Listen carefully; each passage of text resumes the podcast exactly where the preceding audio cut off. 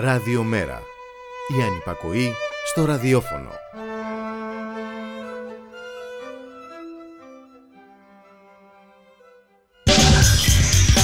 Μεταβάσεις. Η εκπομπή κίνησης ιδεών του Κέντρου Μετακαπιταλιστικού Πολιτισμού.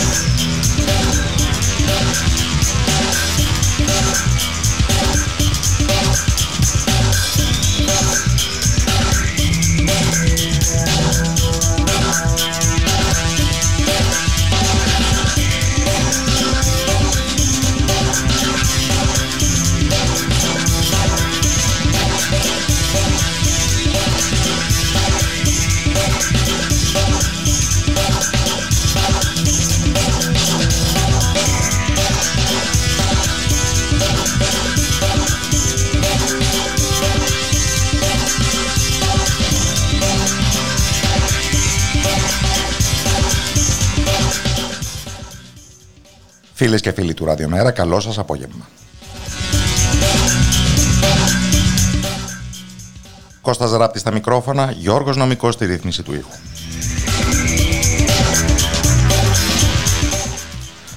Στο τακτικό εβδομαδιαίο ραντεβού μας με την κίνηση ιδεών στην εκπομπή Μεταβάσεις του Κέντρου Μετακαπιταλιστικού Πολιτισμού.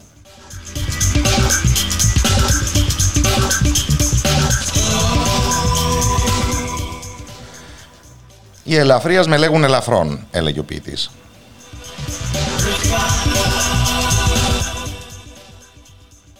Και βέβαια η ελαφρότητα και ο εξυπνακισμός περισσεύει τόσο καιρό τριγύρω μας.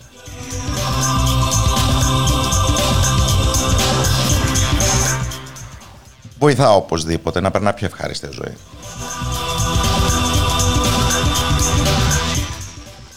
Αλλά μας αφήνει ολότελα αφοπλισμένους όταν έρχονται τα πραγματικά δύσκολα.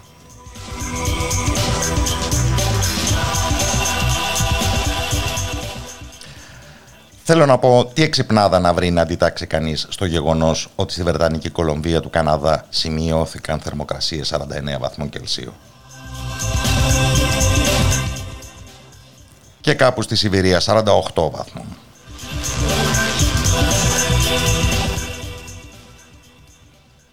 Πώς το προσπερνάς με πλάκα κάτι τέτοιο.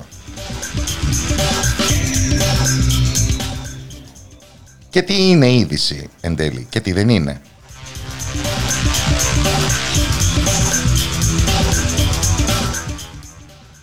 Υπάρχει τίποτα περισσότερο σημαντικό μέσα στον επικοινωνιακό ρημαγδό των ημερών από το γεγονός ότι καταγράφηκαν, το ξαναλέω, θερμοκρασίες 49 βαθμών Κελσίου στον Καναδά;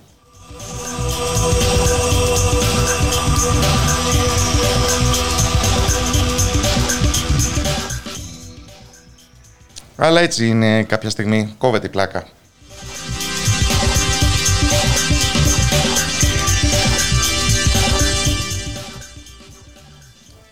Και η, κάποια υπεροψία που αυτή ενέχει.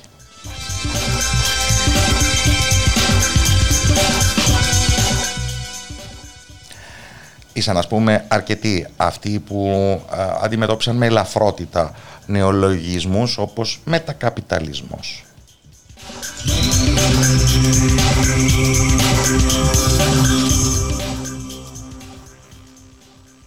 Που εμείς εμβληματικά τον βάλαμε και στον τίτλο του κέντρου μας.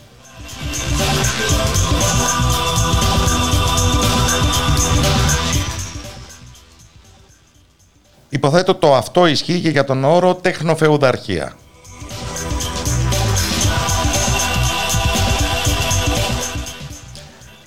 Χαρείτε την, την τεχνοφεουδαρχία τώρα που τη ζείτε.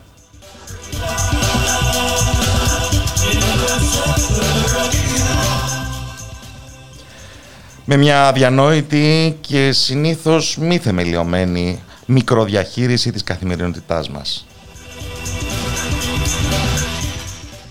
Με ιατρικά δεδομένα μας που θα γίνονται έρμεο του κάθε μαγαζάτορα και σερβιτόρου. Με διακρίσεις πέρα από οποιαδήποτε έννοια ισότητας των πολιτών.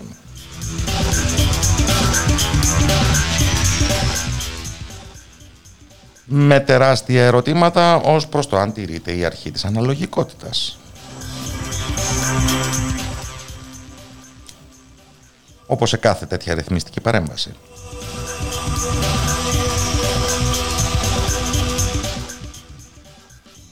Και ένα μεγάλο πέπλο αδιαφάνειας βεβαίως πάνω από τον τρόπο με τον οποίο σκέφτονται και ενεργούν οι κρατούντες.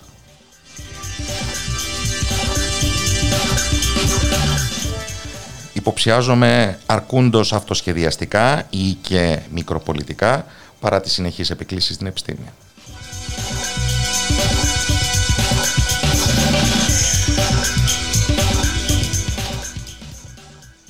Να η τεχνοφεοδαρχία μπροστά μας.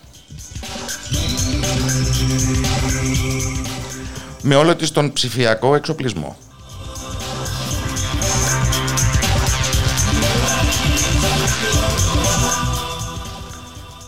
Και με την ανέρεση αυτού ακριβώς του βήματος που ήταν η μετάβαση από την φεοδαρχία στον καπιταλισμό.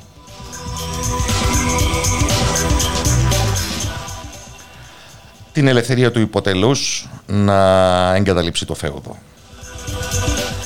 Την ελευθερία του να κινηθεί και να διαπραγματευτεί, από θέση βεβαίως φτώχειας και αδυναμίας, την εργατική του δύναμη.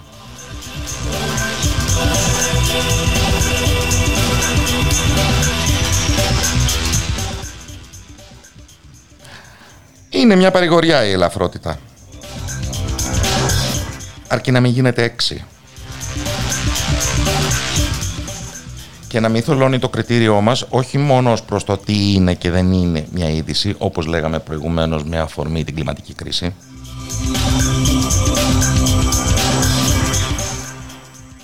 αλλά και ως προς το πού είναι η είδηση σε μια δεδομένη εξέλιξη που έχουμε μπροστά μας.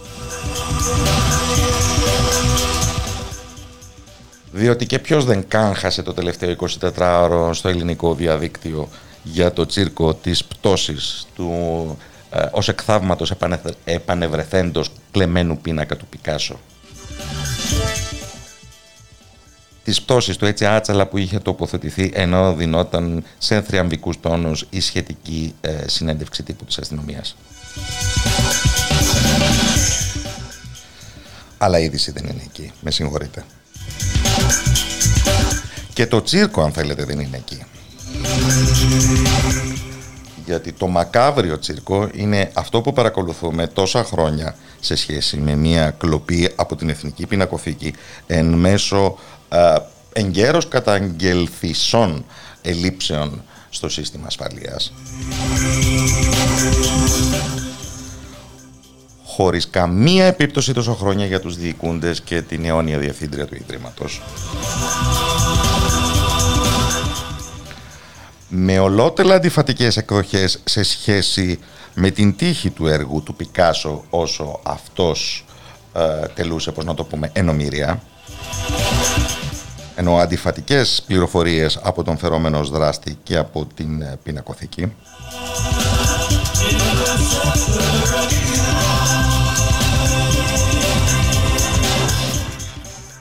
Αναπάντητα ερωτήματα σε μια υπόθεση η οποία ήδη από τον Φεβρουάριο με βάση πληροφορίες που διέρεαν στα μέσα ενημέρωσης μας ήταν γνωστό ότι προορίζεται να καταλήξει σε αυτήν την θεαματική επανέβρεση στον πολιτικά καταλληλότερο χρόνο.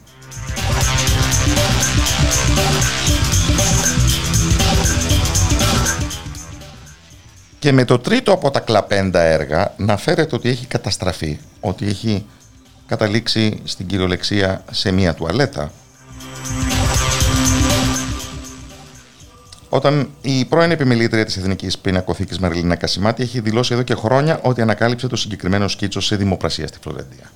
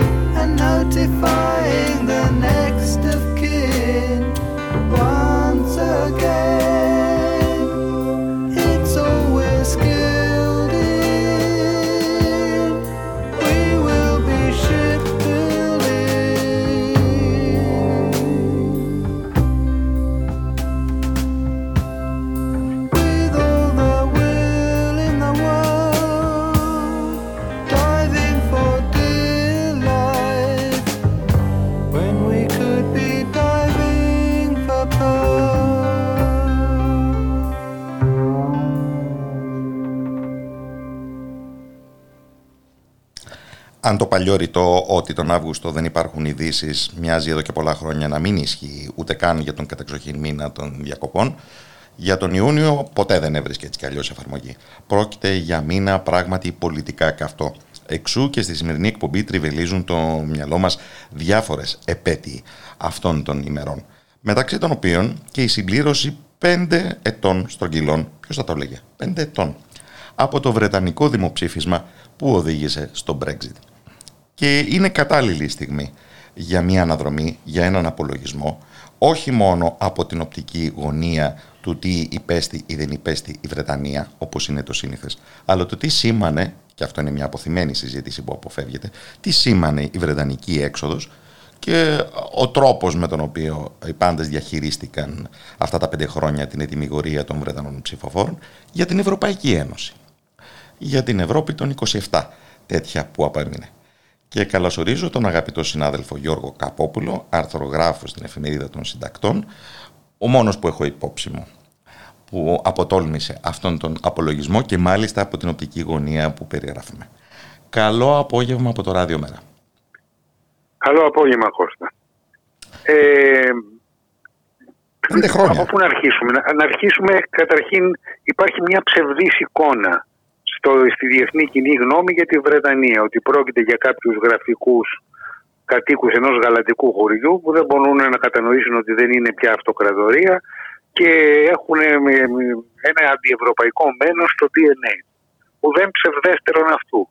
Φυσικά και ο νησιωτικός χαρακτήρας της Μεγάλης Βρετανίας και του Ηνωμένου Βασιλείου κάνει πιο έντονη την ε, ε, ιδιαίτερη ταυτότητα της Βρετανίας αλλά είναι πολύ, πολλά τα, τα κοινά που, που ενώνουν τη Βρετανία με τις βιομηχανικές χώρες της Δυτικής Ευρώπης παρά όσα τις χωρίζουν. Είναι ο νησιωτικός χαρακτήρας ή η ειδική σχέση με τους υπερατλαντικούς ξαδέρφους τέτοια που δεν μπορούν να την επικαλεστούν άλλοι Ευρωπαίοι; Και αυτό. Δηλαδή θεωρούν α, ως ε, παλιά όταν ξεφύγει τις αγγλικές εφημερίδες στις βιβλιοθήκες έβλεπες ότι υπάρχουν τα, οι εσωτερικές ειδήσει, οι αυτοκριτορικές ειδήσεις και οι εξωτερικές ειδήσεις. Υπάρχει, υπήρχε δηλαδή ένα τμήμα στην εφημερίδα που είχε τις ειδήσεις από τον Καναδά, την Αυστραλία, την Νότιο Αφρική, την Ινδία. Είναι ιδιόμορφη η ιστορία των Βρετανών. Από την άλλη πλευρά υπάρχει η οικονομική διαπλοκή που μόλις αναφέρθηκε και πέρα από αυτήν θα έβαζα ίσως και την ε, προαιώνια πολιτική προτεραιότητα της ε, Βρετανίας να μην αφήνει στην γυραιά Ήπειρο να δημιουργούνται συσσωματώσεις που δεν την περιλαμβάνουν. Εδώ λοιπόν, εδώ, εδώ είναι η μεγάλη αντίφαση. Για να, για να εξακολουθήσει η Μεγάλη Βρετανία να εμποδίζει τις ισοματώσεις ή κατακτήσεις ή αυτοκρατορίες ή μονοκρατορίες που δεν την περιλαμβάνουν και το, το έχει κάνει σταθερά ερχόμενος σε σύγκρουση με την Ισπανία της Βασιλίσης της Ισαβέλας, με τη Γαλλία του Ναπολέοντα και με τη Γερμανία του Χίτλερ, ε, η Βρετανία μόνο εντός της Ευρωπαϊκής Ένωσης θα μπορούσε να εξακολουθήσει να παίζει επιτυχώς αυτό το παιχνίδι. Αυτό το κατάλαβε πρώτος τρία χρόνια μετά την ίδρυση της ΕΟΚ των 6 με τη συνθήκη της Ρώμης, ο Χάρολντ Μακμίλαν, ο συντηρητικός πρωθυπουργός της Βρετανίας που διαδέχθηκε τον Τσόρτσιλ στο 10 τη Downing Street το 1955. Τρία χρόνια μετά τη συνθήκη της Ρώμης και τέσσερα χρόνια μετά την κρίση του Σουέζ που ήταν η πραγματική ταφόπλακας στι αυτοκρατορικέ φιλοδοξίε του Λονδίνου. Ακριβώς ήταν και του Λονδίνου και του Παρισιού στη Μέση Ανατολή, με τους δύο, οι δύο χώρες να παίρνουν διαφορετικά συμπεράσματα. Η Μένα Αγγλία απεφάσισε ότι θα ακολουθεί χωρίς συζήτηση τις Ηνωμένες Πολιτείες. Η Δε Γαλλία πήρε το αντίθετο μήνυμα ότι πρέπει να χειραφετηθεί με κάθε δυνατό μέσο από την ε, ηγεμονία των Ηνωμένων Πολιτειών. Ε, το 1960 λοιπόν η, Γαλλία, η Αγγλία του Μακμίλαν ζητά να μπει στην ΕΟΚ των 6 και προσκρούει σε βέτο στο βέτο του στρατηγού Ντεγκόλ, ο οποίος λέει ότι αν μπει η Βρετανία στην ΕΟΚ των 6, ε, να σημειώσουμε ότι δεν έβαζε κανέναν όρο ούτε ζητούσε καμία εξαίρεση από τους κανονισμούς της τότε μικρής Ευρώπης των 6 η Βρετανία, είναι ο δούριος ύπος των Αμερικανών, έλεγε ο Ντεγκόλ. Θα χαθεί για πάντα η προοπτική χειραφέτησης της Ευρώπης, αν βάλουμε τη Βρετανία. Το 1969, Τι υπέροχη αντιστροφή της εικόνας. Η Βρετανία που την τελευταία πενταετία έκλεισε την πόρτα πίσω της. Ήταν η Βρετανία η οποία χτυπούσε την πόρτα και δεν της την άνοιγαν, χωρίς να θέτει όρους. Την άνοιξε ακριβώς και την άνοιξε την πόρτα το 1969 ο διάδοχος του Ντεγκόλ στην Προεδρία, ο Ζόρι Πομπιντού. Παράλληλα όμως, εκείνη η Βρετανία ήταν μια χώρα στην οποία τις μεγαλύτερες επιφυλάξεις για την ένταξη στην Ευρωπαϊκή Οικονομική Ενό... Κοινότητα τότε κόμμα. εξέφρασε το Εργατικό Κόμμα. Ο ευρωσκεπτικισμός έκτοτε μοιάζει σαν να γίνει υπόθεση της δεξιάς ήταν ευρωσκεπτικισμό από τα αριστερά, γιατί το Εργατικό Κόμμα φοβόταν ότι το κράτος πρόνοιας που είχε εγκαθιδρύσει η κυβέρνηση Άτλια από το 1945 μέχρι το 1951 μπορεί να μειωνόταν ή να, να υφίστατο κάποια απονέβρωση λόγω του μερκαντιλιστικού χαρακτήρα της ΕΟΚ των 6 και άλλη παραδοξότητα δηλαδή. Ενώ η Αγγλία θεωρείται, σήμερα θεωρεί ότι η γραφειοκρατία των Βρυξελών μπορεί να τη χτυπήσει την ανταγωνιστικότητα της οικονομίας με κοινωνικά προαπαιτούμενα, τότε συνέβαινε το ανάποδο. Και η κεντροαριστερά βεβαίως θεωρούσε, φάνηκε αυτό στην αντιπαράθεση της τελευταίας πενταετίας, ε, θεωρούσε τις Βρυξέλλες ως μια τελευταία εγγύηση διατήρησης ε, προστασίας της εργασίας και του περιβάλλοντος στη Βρετανία. Ακριβώς. Ε, παράδοξο και αυτό και για την αριστερά και, το, και αυτό που πίστευε, γιατί οι σημαντικοί Ευρωπαίοι ηγέτες θαύμαζαν το μεταφατσερικό μοντέλο απορρίθμισης έτσι όπως το διαμόρφωσαν ο Μέιτζορ, ο Μπλερ και ο Γκόρντον Μπράουν. Σου θυμίζω ότι ο Γκέρχαρτ Ρέντερ έκανε την προεκλογική εκστρατεία του 1998 λέγοντας ότι θέλω να κάνω το Σοσιαλδημοκρατικό Κόμμα νέο κέντρο και θέλω να ονειρεύομαι να γίνω ο Μπλερ της Γερμανίας. Και σου θυμίζω ότι στην προεκλογική εκστρατεία του 2007 ο Νικολάς Σαρκοζή επισκέφθηκε τον Τόνι Μπλερ στη Downing Street για να πάρει, αν θες, το δαχτυλίδι ότι και αυτός θα μπορούσε να είναι ένας ε, πολιτικός του τρίτου δρόμου. Από τη, από τη σκληρή δεξιά, δηλαδή μέχρι την κεντρώα σοσιαλδημοκρατία, ο Μπλερ είχε θαυμαστές στην Ευρώπη. Είχε ε, θαυμαστές επειδή δεν ήταν πια και τόσο εργατικός. Επειδή είχε αφομοιώσει το θατσερικό προηγούμενο. Ακριβώς. Το 1969 λοιπόν ο Πομπιντού για να ισορροπήσει την διαφαινόμενη υπεροχή της Δυτικής Γερμανίας στην Ευρωπαϊκή Ενοποίηση ανοίγει την πόρτα της ΕΟΚ στην Βρετανία που την είχε κλείσει ο Ντεγκόλ. Τότε ο Πρωθυπουργός της Βρετανίας ήταν ένας μετριοπαθής συντηρητικός ευρωπαϊστής, ο Έντουαρτ Χίθ, ο οποίος διαπραγματεύθηκε την πρώτη διεύρυνση της ΕΟΚ στην ιστορία της και έτσι στην 1η Ιανουαρίου του 1973 η ΕΟΚ των 6 έγινε η ΕΟΚ των 9 με την προσθήκη της Μεγάλης Βρετανίας, της Ιρλανδίας και της Δανίας. Η, η Νορβηγία που είχε υπογράψει αρχικά τη συμφωνία απέριψε την ένταξή της σε δημοψήφισμα. Το 1975 ο Χάρολντ Βίλσον που είχε επιστρέψει στην εξουσία έκανε ένα δημοψήφισμα στο οποίο ο Βρετανικός λαός ενέκρινε την προσχώρηση στην ευρωπαϊκή κοινότητα ε, χωρίς πολλά προβλήματα. Και το πρόβλημα ξαναήρθε στην επιφάνεια με τη διαπραγμάτευση της συνθήκης του Μάστριχτ που η Θάτσερ το είδε όχι μόνο σαν απειλή για την κυριαρχία της Βρετανίας αλλά σαν ε, ε εκκίνηση προς μια γερμανική Ευρώπη. Ε, θυμόμαστε όλοι άλλωστε υποθέτω τα απελπισμένα γράμματα που έγραφε στον Κορμπατσόφ και στον Μιτεράν λέγοντάς τους να κάνουν ό,τι μπορούν για να εμποδίσουν τη γερμανική ενοποίηση. Τελικά και μεταξύ μας, παρόλο το απεχθές κοινωνικό της στίγμα, δεν είχε και πολύ λάθος η κυρία Θάτσερ, νομίζω. Ε, προσδιοριζόταν βεβαίως από τα πολεμικά τραύματα της γενιάς της, αλλά και από μια πολύ βρετανική προσήλωση στην έννοια της ε, ε, κοινοβουλευτικής δημοκρατίας ε, με εθνική κυριαρχία. Και, και το, θέμα, το θέμα ξανατέθηκε, το ευρωπαϊκό δίλημα τέθηκε όταν οι νέοι εργατικοί του Μπλερ πήραν την εξουσία το 1997. Λίγο πριν από τις πρόορες εκλογές του 2001, ο Μπλερ είπε ότι προβληματίζομαι αν πρέπει να προκηρύξω δημοψήφισμα για την συμμετοχή της Βρετανίας στην ΟΝΕ. Άλλο αδιανόητο δηλαδή.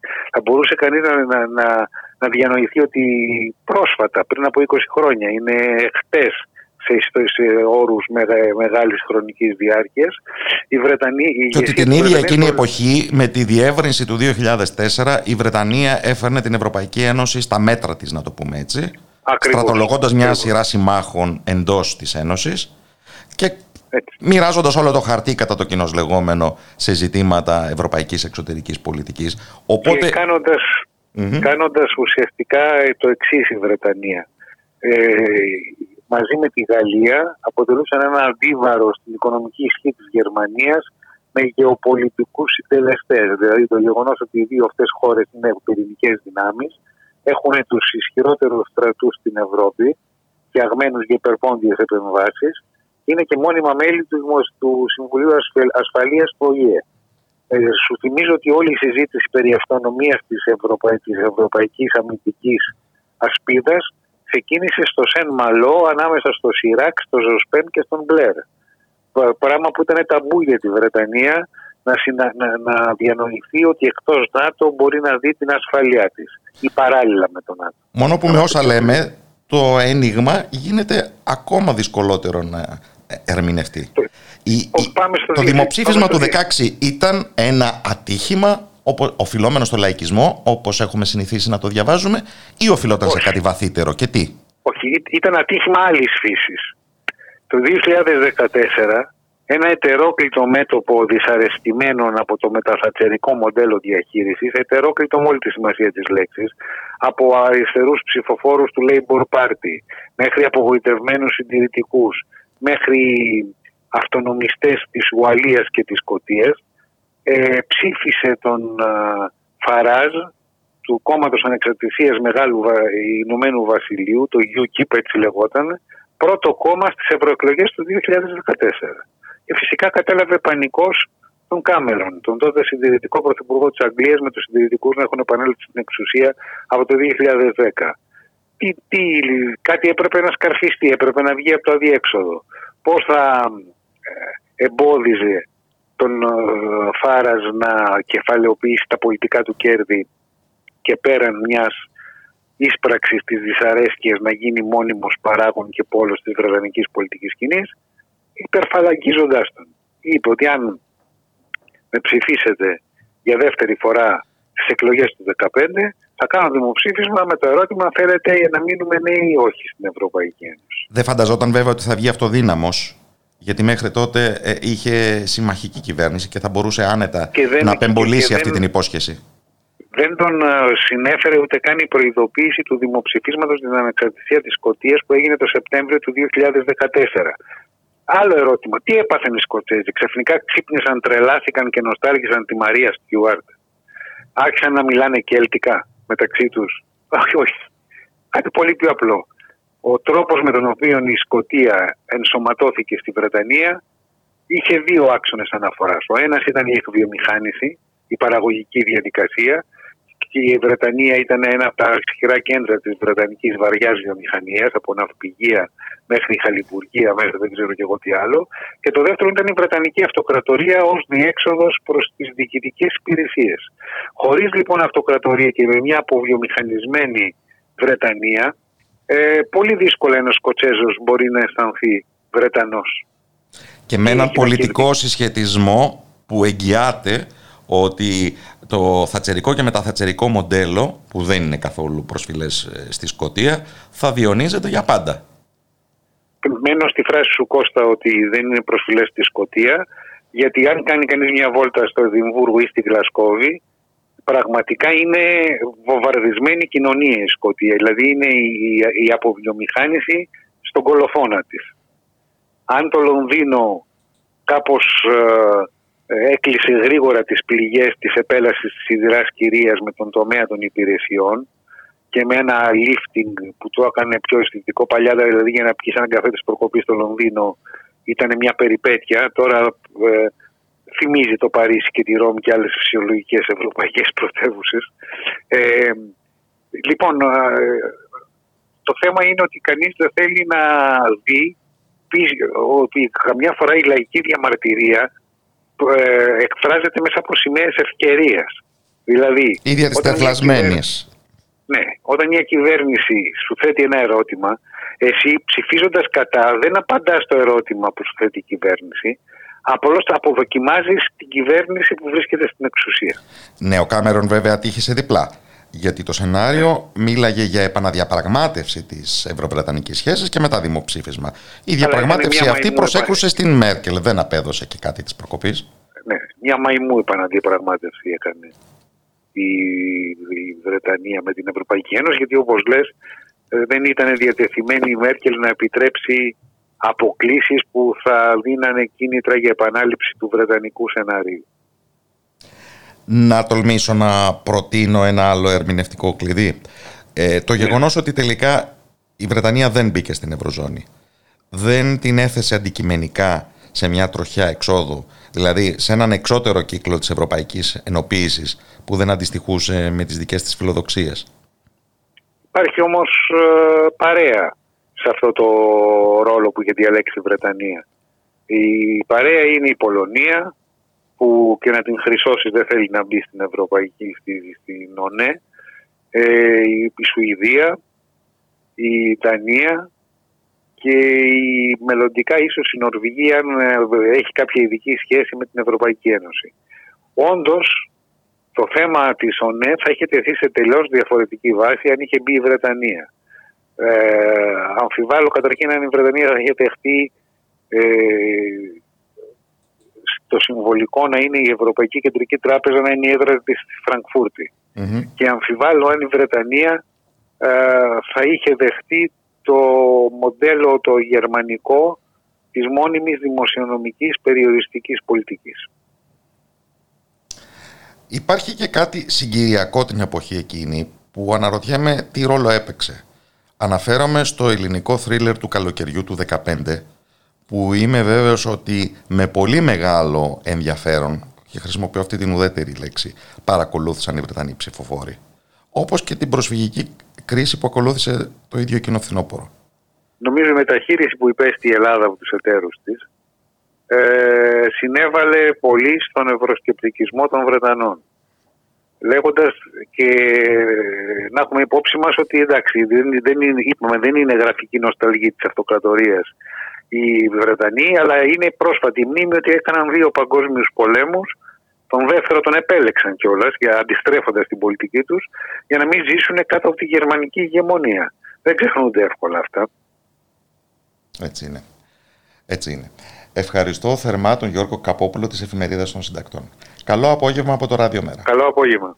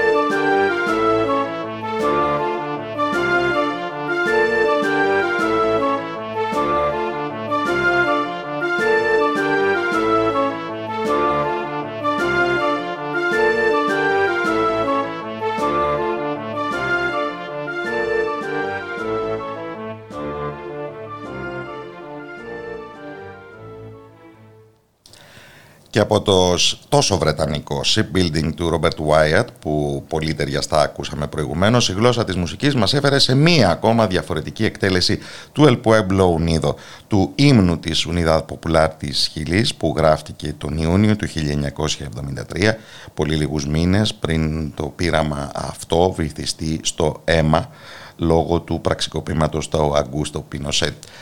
Ε, άλματα προς τον ουρανό και οδυνηρές, αιματηρές διαψεύσεις. Είναι ένα μοτίβο βεβαίως πολύ γνωστό στη χειραφετησιακή πολιτική. Και επειδή τον μήνα αυτό μαζεύονται πολλές επέτειοι, ο νους μας πηγαίνει στη συμπλήρωση 10 ετών από τις ευρωπαϊκές πλατείες, όπως έμεινε να τις αποκαλούμε. Ξεκινώντας από την Ισπανία, περνώντας και από τα δικά μας, σε μία έκρηξη ε, τέτοια που είχε πάρα πολλά χρόνια να ζήσει η Ευρωπαϊκή Ήπειρος, που άφησε ορισμένες μετέωρες εν πολλής ε, παρακαταθήκες. Είναι το θέμα που θα ήθελα να συζητήσω με τον Γενικό Γραμματέα της Ελληνικής Εταιρείας Πολιτικής Επιστήμης και με τα διδακτορικό ερευνητή στο Πανεπιστήμιο Κρήτης Κώστα Κανελόπουλο. Καλό απόγευμα από το Ράδιο Μέρα. Μας ακούει ο Κώστας Κανελόπουλος. Η άλλη μία φορά που τα δίκτυα προσπαθούν να παρεμποδίσουν το θεάρεστο έργο του Κέντρου Μετακαπιταλιστικού Πολιτισμού στο ράδιο Μέρα και την εκπομπή Μεταβάσεις. Αλλά δεν πρόκειται να καμφθούμε ε, έτσι εύκολα. Επαναλαμβάνουμε την προσπάθεια επικοινωνίας μας με τον Κώστα Κανελόπουλο, ο οποίος ελπίζω ότι θα είναι έτοιμος να μας απαντήσει. Μας ακούει; Ναι. Ωραία. Ναι, Κώστα τώρα σας ακούω. Επιλύσαμε το πρόβλημα λοιπόν και πλησίστη προχωράμε στο θέμα της συζήτησής μας που έχει να κάνει με την ε, κληρονομιά και τις διαψεύσεις, αυτό δεν μπορούμε να το παραβλέψουμε, των ευρωπαϊκών πλατείων που ήρθαν στο προσκήνιο τέτοια εποχή, πριν μια δεκαετία. Πάει και όλας δεκαετία. Πέρασε τώρα μια δεκαετία πράγματι. Ε, Καταρχάς να ευχαριστήσω για την πρόσκληση. Ε, σκεφτόμενος αυτό που είπες για ευρωπαϊκές πλατείες, έχει ενδιαφέρον να θυμηθούμε ότι δεν ξεκίνησαν στην Ευρώπη. Αν πάρουμε ως παράδειγμα ε, την Ταχρήρ του Καΐρου Μα είναι, είναι σαφές αυτό. Έτσι. και το Δηλαδή, Occupy Wall όλο- Street των Ηνωμένων Πολιτειών. η, η έναρξη πάντως είναι Γενάρης του, του, δε- του 11, έτσι, πριν το καλοκαίρι, ε, όπου έχουμε στην. ε, Έχουμε στην την Αίγυπτο Τινησία και μια- το Φλεβάρι την Αίγυπτο. Ξεκινάει επί την Ισία, όπου ε, να υπενθυμίσουμε, ίσως έχει ένα ενδιαφέρον, ότι είναι ένας μικροπολιτής του οποίου του, κατέσ, του, κα- του κάνουν κατάσχεση στου πάγκου, στον, στον πάγκο που πουλάει έτσι, τα, μικρο- τα προϊόντα του, πάει να διαμαρτυρηθεί, αρνείται η αστυνομία να τον δεχτεί και ο άνθρωπος αυτοκτονεί. Έτσι, αυτό ε, δηλωτικό της οργής που υπάρχει, έτσι, γίνεται χαμός στην Τινησία. Και μετά από λίγες μέρες, αυτό το κλίμα μεταφέρεται πάλι με αντίστοιχη αυτοκτονία στην Αίγυπτο. Έχουμε το ξέσπασμα στη, στην πλατεία Ταχρήρ, γίνεται η κατάρρευση. Θυμίζω ότι η πολιτική τότε στην Ελλάδα, που είναι μέσω μιας κοινωνιακή εκστρατείας, η οποία έχει ξεκινήσει πιο πριν ε, στην, στην ελληνική περίπτωση, ζητάνε να κάνουν και εδώ κάτι αντίστοιχο. Γίνεται μετά από τέσσερις μήνες. Και έχουμε και Έτσι, μια είναι μια Ευρώπη, γέφυρα. την Ευρώπη των κυβερνώντων εννοώ, που παρακολουθεί εξελίξεις σαν αυτή της Τινησίας, προτείνοντας, ποιος δεν θυμάται την Γαλλίδα, τότε Υπουργό Άμυνας, να μιλάει στην Γαλλική Εθνοσυνέλευση, προτείνοντας τον Τινήσιο δικτάτορα Μπενάλη την αποστολή ε, υλικού καταστολής. Ω, ναι.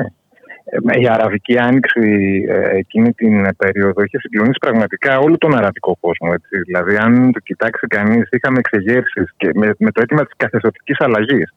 Στην Τινησία, στην Αίγυπτο, στη Συρία, στο Ομάν, στην Ιεμένη, ακόμα και στη Σαουδική Αραβία. Έτσι. Στη Δυτική Σαχάρα, στο Μαρόκο. Ε, Και πώς ήταν αυτή η ένα- περιοχή του κόσμου που, στη, που βορείως της Μεσογείου έχουν συνηθίσει να την αντιμετωπίζουν με υπεροψία έγινε οδηγός και παράδειγμα; Κοίτα, ε, ακριβώς αυτή η μαζικοποίηση ε, λειτουργήσε μέσω της διαδικασίας διάχυσης. Αυτό το πήραν ε, πρώτα, πρώτα οι Πορτογάλοι, το, το νέο ρεπερτόριο, ας το πούμε, ότι καταλαμβάνουμε μια κεντρική πλατεία και δεν φεύγουμε από εκεί μέχρι τα αιτήματά μας, αν όχι να ικανοποιηθούν, τουλάχιστον να, να εισακουστούν με έναν τρόπο, έτσι, να δηλώσουμε την υπόστασή μας. Ε, αυτό ξεκινάει στην Πορτογαλία, μετά από λίγο καιρό περνάει, όταν λέω λίγο καιρό, έτσι μια-δύο εβδομάδες στην Ισπανία και μετά έρχεται στην Ελλάδα. Έτσι, όλα αυτά σε διάστημα ενός με δύο μήνες. Αυτό είναι μια διαδικασία διάχυση. Τα αιτήματα είναι κοινά. Ε, Γιατί κοινά, τέλος πάντων, υπάρχει ένα background διαφορετικό βέβαια στις χώρες τι ε, αραβικές, όπου εκεί το βασικό αίτημα ήταν ο εκδημοκρατισμός. Σε ένα πλαίσιο βέβαια οικονομικής δυσπραγία, μεγάλων ανισοτήτων κτλ. Στην Ευρώπη Μιας- έχουμε ακριβώς την περίοδο. Μιας πολυάριθμης νέας γενιάς χωρίς προοπτικές. Αυτό ήταν ο Ακριβώς, δεν κατεξοχήν είναι πυροδότης τυχαίο. της Αραβικής Άνοιξης. Και αυτό μοιάζει πάρα πολύ όμως το προφίλ των ακτιβιστών που κυρίως συμμετείχαν και ενορχίστρωναν όλη αυτή την ιστορία και στην, ε, στην, Αρα- στις, στις Αρα- στις αραβικές χώρες αλλά και στην Ευρώπη, ειδικά στην Νότια Ευρώπη, είναι νέοι. Είναι νέοι με, που βρίσκονται σε καθεστώς επισφάλειας της εργασιακής και με ε, πολύ ε, ε, δύσκολες προοπτικές για το μέλλον, να το πούμε έτσι.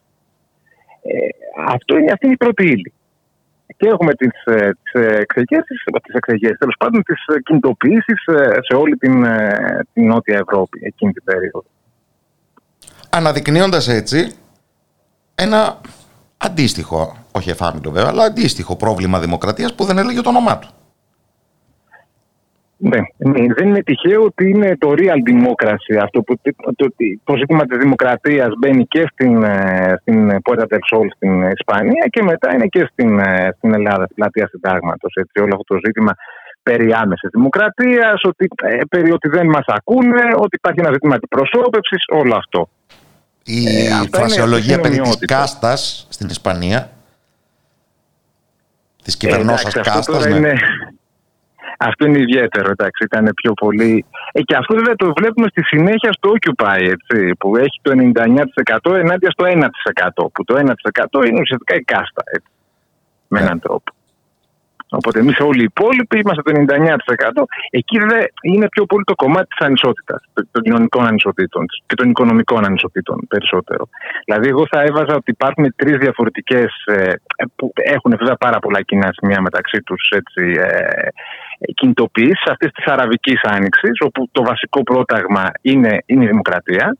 Είναι της Νότιας Ευρώπης, Πορτογαλία, Ισπανία, Ελλάδα κυρίως και Ιταλία, αλλά όχι τόσο, που είναι το ζήτημα της λιτότητας, που είναι το βασικό. Και είναι μετά, στον, ε, επεκτείνεται αυτό στην κεντρική και δυτική Ευρώπη, στη Βόρεια Ευρώπη και στη Βόρεια Αμερική, με το Occupy, όπου εκεί είναι πιο πολύ το ζήτημα των ανισοτήτων. Ε, που, έχουν, ε, που έχουν μεγαλώσει πάρα πολύ τα, τα τελευταία 20-30 χρόνια. Έτσι. Ε, αυτό το Occupy είχε ενδιαφέρον, γιατί το κοιτούσα πριν από λίγο. Είχαν γίνει στις 15 Οκτωβρίου του 2011, είναι λίγο μετά τις πλατείες, ε, 950 ε, καταλήψεις την ίδια μέρα. Σε όλο τον κόσμο, είναι εντυπωσιακό. Διεκδίκηση του δημόσιου χώρου, αυτοπρόσωπη παρουσία, διεκδίκηση λοιπόν μιας άλλου τύπου ορατότητας των πληβίων και μιας άλλου τύπου αντιπροσώπευσης και δημοκρατίας εν τέλει. Ναι, ναι, ναι. Μπήκαν όλα αυτά τα ζητήματα πολύ έντονα. Βέβαια, τα αποτελέσματα δεν ήταν ε, τόσο ορατά, αν θες, και τόσο ε, θετικά. Για να δούμε λοιπόν πώς επανακατοχύρωσαν την κυριαρχία τους οι κρατώντες. Κοίτα, αν θέλουμε να μιλήσουμε για την ελληνική περίπτωση, έτσι, που φαντάζομαι οι ακροατές μας ε, και ακροάτριες ε, την έχουν πιο έτσι, ορατή και πιο κοντά τους, ε, μπορούμε να πούμε ότι το κίνημα των πλατιών, με μια έννοια, είναι ένα κομμάτι μιας ευρύτερης αντιμνημονιακή κινηματικής εκστρατείας, η οποία ξεκινάει λίγο πριν ε, πούμε στο πρώτο μνημόνιο. Ήδη δηλαδή το Φεβρουάριο του, του 2010, να θυμίσω, έχουμε μαζικές, ε, μαζικές διαμαρτυρίες ε, και διαδηλώσεις. Στο πλαίσιο συνήθως ε, απεργιών που κηρύσσει η, η ΓΕΣΕ και η ΑΔΔ, ε, τα συνδικάτα κατεβάζουν έναν κόσμο, αλλά κινητοποιούνται οι πάντες. Τα κόμματα της αριστεράς παίζουν πάρα πολύ μεγάλο ρόλο. Έτσι, βέβαια κατεβαίνουν διαφορετικά, το ΚΚΕ κυρίως μόνο του και μετά όλοι οι υπόλοιποι. Αυτό δημιουργεί μια αλληλουχία γεγονότων. Και δεν σταματά είχε, υπήρξε ένα πισωγύρισμα με, τη, με τα γεγονότα της Μαρφίν, ε, που όταν ακριβώς ψηφίζεται το πρώτο μνημόνιο το Μάιο του, του 10. Αλλά μετά το φθινόπωρο και την θερινή ανάπαυλα και το φθινόπωρο και τις εκλογές που είχαν γίνει τότε στις περιφερειακές και τις δημοτικές, ε, συνεχίζεται. Έχουμε δηλαδή διαδηλώσεις μεγάλες, όταν λέω μεγάλες διαδηλώσεις με 100.000 συμμετέχοντες. Για τέτοια, για, για, για τέτοια νούμερα μιλάμε. Δηλαδή η, οι πλατείε δεν πέσαν από τον ουρανό. Ήταν ο κόσμος σε αναβρασμό έτσι κι αλλιώς. Το διαφορετικό, και αυτό έχει σημασία να δούμε. Ίσως υπήρξε μια πρόσκαιρη παγωμάρα, αλλά ήρθε μετά η αφομοίωση των αποτελεσμάτων του μνημονίου, η διάψευση δηλαδή των προσδοκιών που όλοι κάπου έχουν στο πίσω μέρος του, του, του μυαλού τους ότι κάπως θα τα βολέψουμε. Δεν θα είναι τόσο σκληρά τα πράγματα. Στην αρχή και η κυβέρνηση η Παπανδρέου τότε θεωρούσε ότι εντάξει, θα περάσει ένα-δύο ένα, δύο χρόνια το πολύ. Μετά θα, θα, θα αλλάξει το πράγμα. Αλλά γινόταν όλο και χειρότερο. Δεν είχε εφευρεθεί τότε η ορολογία νέα κανονικότητα. Μα, δεν, μα πιστεύαμε ότι, δεν, ότι όλο αυτό είναι ένας, ένα, ένας εφιάλτης ο οποίος θα τελειώσει γρήγορα. Θα ξυπνήσουμε και εντάξει. Να σου δώσω να καταλάβεις, Κώστα, θυμάμαι και έκανα μια έρευνα το 2009, όταν ανακοινώνεται το έλλειμμα, που είναι 16%. Παίζεται την άλλη μέρα στις εφημερίδες, πρώτο θέμα. Έχει ένα-δύο ρεπορτάζ, τη δεύτερη μέρα τίποτα. Αλλάξαν το ρεπορτάζ, ε, τι λέγαν τότε για αυτή που ήταν υπουργός περιβάλλοντος, κάτι έκανε άλλο. Ε, εξαφανίστηκε. Φαντάζεσαι τώρα να ανακοινωθεί ότι έχουμε έλλειμμα 16% τι έχει να γίνει. Ναι. Ε, τότε θεωρούσαμε ότι αυτά δεν παίζουν ρόλο. Mm. Ότι είναι όλα εντάξει. Νούμερα τώρα. Θα τα μαγειρεύσουν, θα αφορούν κάποιου άλλους, εν πάση περιπτώσει. Δεν, δεν το είχαμε βιώσει ακόμα. Αυτό μας πήρε καιρό να το καταλάβουμε. Η πρωτοτυπία ε, της μορφής πλατείε, της μορφής κινητοποίησης mm-hmm. που εκφράστηκε στις πλατείες, Δεν μπόρεσε όμως παρά το αίτημα της εμβάθυνσης της δημοκρατίας κτλ. να οδηγήσει σε καμία ε, πρωτοτυπία στο κεντρικό πολιτικό επίπεδο, στο οποίο και καταξοχήν μεταφερθήκε η μάχη. Υπήρξε Ναι, μια αυτό που κατάφερε. ανάθεση προς το ΣΥΡΙΖΑ με τα αποτελέσματα που φάνηκαν το καλοκαίρι του 2015. Κοίτα, αυτό που κατάφεραν καταρχάς τι πλατείε, ένα θετικό ήταν ότι ε, ε, η προηγούμενη όλη αυτή η κινητοποίηση μέσω των απεργιών, ο κόσμος θεωρούσε ότι θα καταφέρει η κυβέρνηση να, υπο- να κάνει την κυβέρνηση να υποχωρήσει. Σαν αυτό που είχε γίνει το 2001 με το ασφαλιστικό, αν θυμάσαι. Δεν έγινε. Οπότε τότε, αν θες την, ε, την ε, πρωτοβουλία, την πήρανε με έναν τρόπο από τα κάτω, εκτός συνδικάτων, εκτός κομμάτων, εκτός οργανώσεων, υπήρξε μια πρωτοβουλία των πολιτών. Αυτό είναι κάτι καινούριο. Με τους, ε, με την, με- ειδικά με την, ε, με την πλατεία συντάγματος. Αυτό μετά ε, πάει σε όλη την Ελλάδα. Μπαίνει πολλοί κόσμος. Ε, τα νούμερα είναι εντυπωσιακά. Έτσι, μιλάμε ότι έχει γίνει μια έρευνα και είναι ένας στους τρεις Έλληνες έχει συμμετάσχει έστω και μία φορά σε μια τέτοιου τύπου εκδήλωση εκείνη τη διετία. Ε, τρία εκατομμύρια Έλληνες. Μοναδικό στην Είναι ιστορία. εντυπωσιακό. Ναι, δεν είναι, είναι, δεν- είναι, αυτό, που- είναι το, αυτό που λέμε είσοδος των μαζών στην πολιτική. Δηλαδή δεν πάει το δει ανάγλυφα. Δεν είναι μαζικά. Και παράγονται αποτελέσματα. Το βασικό αποτέλεσμα μας διαφεύγει είναι ότι εκεί ουσιαστικά διαλύεται η κοινωνική συμμαχία του Πασόκ. Δηλαδή εκεί διαλύεται το Πασόκ. Δεν είναι τυχαίο ότι στι πλατείες. Τη ηγεμονική πολιτική ε, δύναμη της μεταπολιτευτικής Ακριβώς. περίοδου. Που ήταν μια πλατιά κοινωνική συμμαχία, έτσι των μικρομεσαίων, όλο αυτό το πράγμα. Αυτό εκεί διαλύεται. Και συμβολικά. Δηλαδή βγαίνει η κόρη, θυμάμαι, του, ε, του Λοίζου, ήταν, ναι, που λέει, ας πούμε, ότι δεν θέλω να τραγουδάνε, τα, να χρησιμοποιώ το κόμμα αυτό πλέον τα τραγούδια του πατέρα μου. Ή ο άλλος που έχει γράψει το, τον ήλιο τον πράσινο. Ε, που- Που είναι τα σύμβολα, αλλά έχουν σημασία. Δηλαδή το Πασόκ φεύγει. Αυτό βασικά συμβαίνει. Αλλά αυτό που βλέπουμε μετά είναι ότι δεν δημιουργούνται οι πολιτικές προποθέσει για να υπάρξει μια ε, ουσιαστική αλλαγή. Ε, να το συνθέσω τώρα με αυτό που λες. Δηλαδή συνεχίζεται η εκστρατεία. Εντάξει, οι πλατείε κράτησαν ένα, ένα, ένα μισή μήνα περίπου. Συνεχίζουμε όμως μετά τον Οκτώβριο, αν θυμάσαι, τον Νοέμβριο, έχουμε πάλι μεγάλες διαδηλώσεις. Μέχρι το Φεβρουάριο του 2012. Το Φεβρουάριο έχουμε το αποκορύφωμα. Έτσι, που λέμε, μιλάμε για μισό εκατομμύριο κόσμο στου δρόμου, πανελλαδικά. Ε, Και να μην φεύγει ο κόσμος. Να ψηφίζεται το δεύτερο μνημόνιο και να μέσα στη Βουλή ε, ε, 60 βουλευτές να το καταψηφίσουν και να διαγράφονται. Δεν είναι πρωτοφανή πράγματα αυτά. Αλλά εκεί, αν θες αυτό που επ- επέλεξαν με έναν τρόπο, και ίσως αυτή είναι και η πολιτική αδυναμία, ε, ήταν ε, η, η ανάσταση μέσω των εκλογών. Δηλαδή, πάμε σε εκλογές και εκεί πέρα να κεφαλοποιήσουμε τα πολιτικά ωφέλη με έναν τρόπο. Χωρίς να έχει υπάρξει ένα βάσεμα του τι θέλουμε να κάνουμε και πώς θα το καταφέρουμε.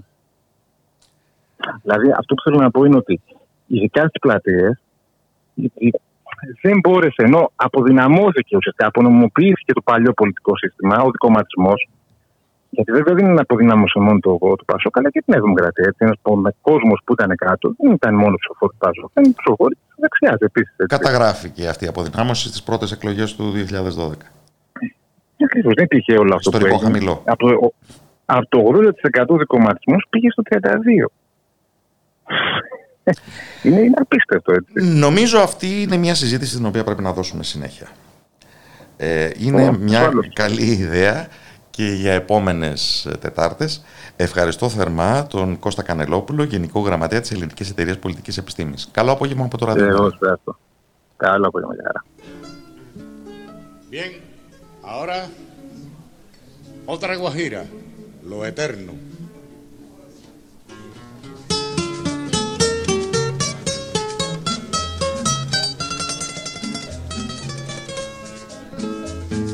Vengo a traerte un recado de tu pueblo que es mi pueblo.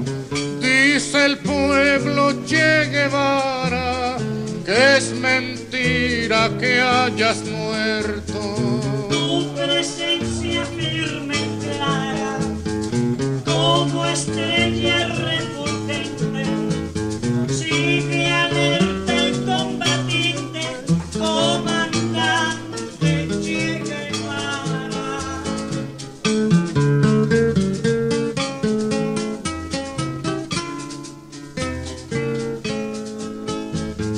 Hombres como tú no mueren historia ni en el tiempo.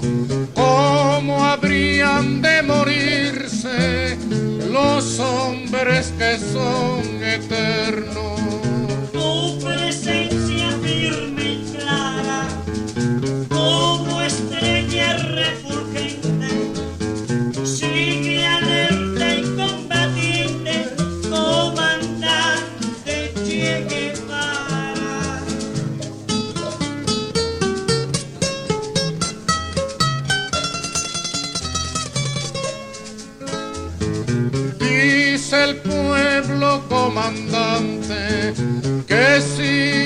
De acero de tu fusil encendido por el continente entero.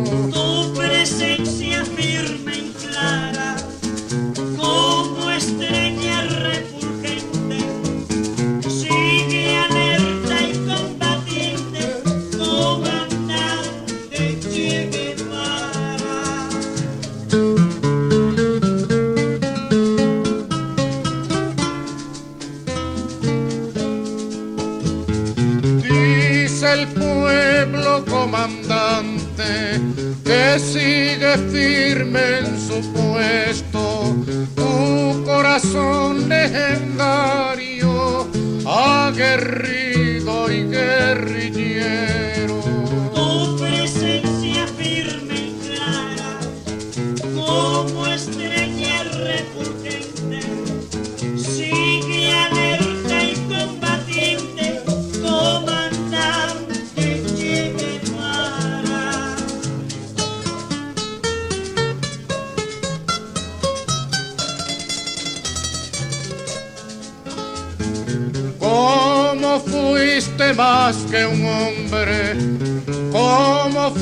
y ejemplo?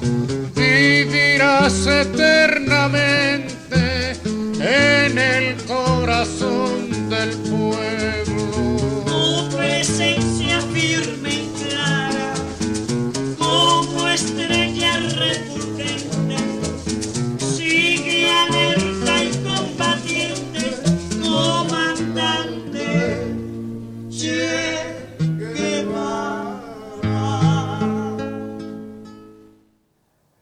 επιμένουμε πεισματικά σε ήχους λατινοαμερικανικούς, εν προκειμένου το τραγούδι Λοερτέρνο που έγραψε ο Κάρλος Πουέμπλα για τον ε, Τσε Γκεβάρα, γιατί θα μας έρθουν ε, τα λατινοαμερικάνικα βιώματα από πρώτο χέρι.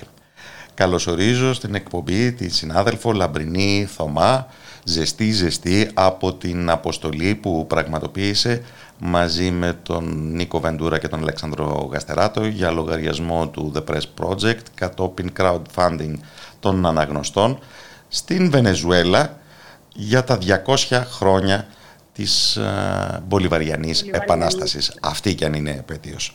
Καλό απόγευμα από το Ραδιομέρα. Καλησπέρα σε όλους. Πάρα πολύ χαίρομαι που τα ξαναλέμε. Ε, Αν και το ζεστή ζεστή, εδώ με βρήκε το ζεστή ζεστή. Α, Με ναι. το που ήρθα. Ναι, δεν ξέρω πώς είναι εκεί κοντά στον Ισημερινό τα κλιματολογικά, αλλά δεν νομίζω ότι τα κλιματολογικά ήταν ε, το πρώτο πράγμα που σας απασχόλησε μέσα σε τέτοιο Όχι, καταιγισμό ούτε καν. παραστάσεων. Ούτε καν. Γιατί και μόνο το ότι βρίσκεσαι ξαφνικά ανάμεσα σε κινηματικούς ανθρώπους από όλο τον πλανήτη είναι από μόνο του συγκλονιστικό. Ας Εγώ δεν μιλήσουμε έχω λοιπόν για τη ξαναδεί διοργάνωση τέτοια. που στάθηκε η αφορμή αυτής της αποστολής. Να μιλήσουμε για το Κογκρέσο των Λαών, όπως το είπαν, εφα- επαφορμής των 200 ετών από την Πολυβαριανή Επανάσταση που έγινε μαζί με την Ελληνική Επανάσταση την ίδια χρονιά. Και μάλιστα υπάρχουν στενοί δεσμοί, άσχετα αν κάποιοι δεν θέλουν να τους αναγνωρίζουν, ανάμεσα στη Λατινική Αμερική και στην Ελλάδα εκείνη την εποχή, στον αγώνα των λαών αυτών για ελευθερία. Ε, αλλά πραγματικά αυτό που έκαναν οι Βενεζουελάνοι και το θεωρώ πολύ όμορφο είναι ότι είπαν ότι μια επανάσταση δεν είναι κάτι που τελειώνει. Και το είπαν καλώντας τους ανθρώπους που ακόμα αγωνίζονται, είτε είναι στην Παλαιστίνη, είτε είναι στο Μαλί, είτε είναι στην Λατινική Αμερική. Σήμερα είχαμε τα νέα για την απόπειρα πραξικοπήματος κατά του Καστίγιο. Όπου και να είναι αυτοί οι άνθρωποι που αγωνίζονται είναι παιδιά του Μπολίβαρ. Ουσιαστικά αυτό ήταν το νόημα. Και βέβαια Επέλεξαν ήταν και λοιπόν μια έναν πολύ ωραία- κινηματικό εορτασμό και αρκούνται Ναι, ως ήταν ένας διεθνιστικό. κινηματικός. Έτσι κι αλλιώς Ιδιαίτερα εμπνέονται διεθνιστικό. από την έννοια της Patria Grande στη Λατινική Έτσι Αμερική. είναι, όλοι- Αισθάνονται ότι πέρα από όλοι- τα ξεχωριστά τους κράτη τους συνενώνει μια κοινή μοίρα. Ο Μπολίβαρ είχε βάλει τα όρια στη Φλόριδα. Τα Keys της Φλόριδας ήταν ένα κομμάτι της Patria Grande που ονειρευόταν ο, Βολ- ο Μπολίβαρ. Μμμ, μμμ.